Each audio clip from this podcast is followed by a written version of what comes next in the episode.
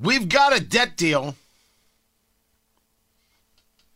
I know your life is so much different now.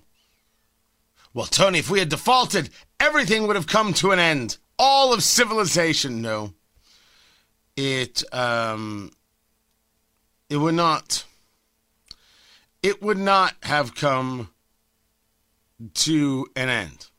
Tony Katz, 93 WIBC. Good morning. Good to be with you.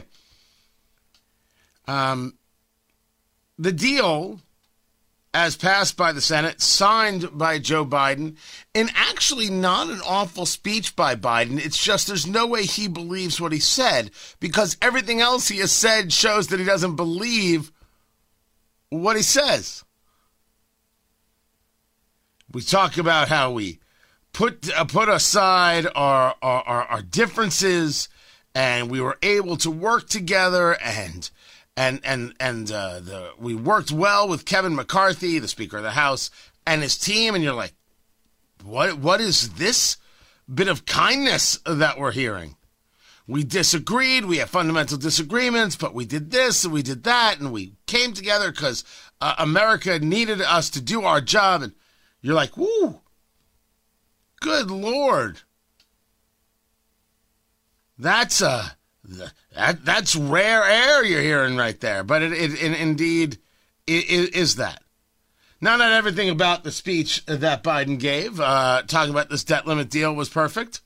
No one, I promise, no one making less than $400,000 a year will pay a penny more in federal taxes. But like most of you at home, I know the federal tax system isn't fair. That's why I kept my commitment again that no one earning less than $400,000 a year will pay a penny more in federal taxes.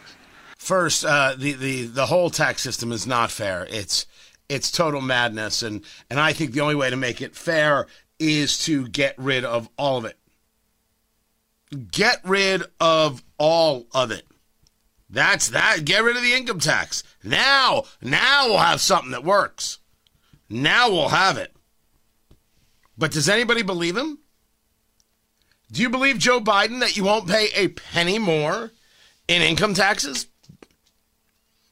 He, it wasn't believable when he first said it. It's not believable now, but he keeps repeating the thing. The only thing he has done in the last 72 hours that is different, maybe his last 96, he actually admitted that his son, Beau Biden, didn't die in Iraq but died of brain cancer, which is what happened. And it's awful.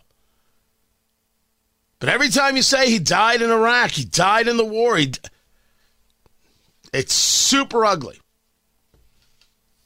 This was also an Oval Office address from Biden, which was the right place to do this. The right place to give that address was from the Oval. You gotta you gotta show that you're you gotta at least try and show that you're in charge. That that would be the nice thing uh, to to do. So the debt limit deal is done. It is not a great deal. It's not the end of the world either. I would not have voted for the deal. I would have negotiated a different deal. And yes, I believe a different deal could have been negotiated. Someone could show me where I, am wrong. Someone could show me that that wasn't the case. But it's done. And everybody left something to crow about. And our lives will be no different. They will still be spending way, way, way too much. That's what's coming.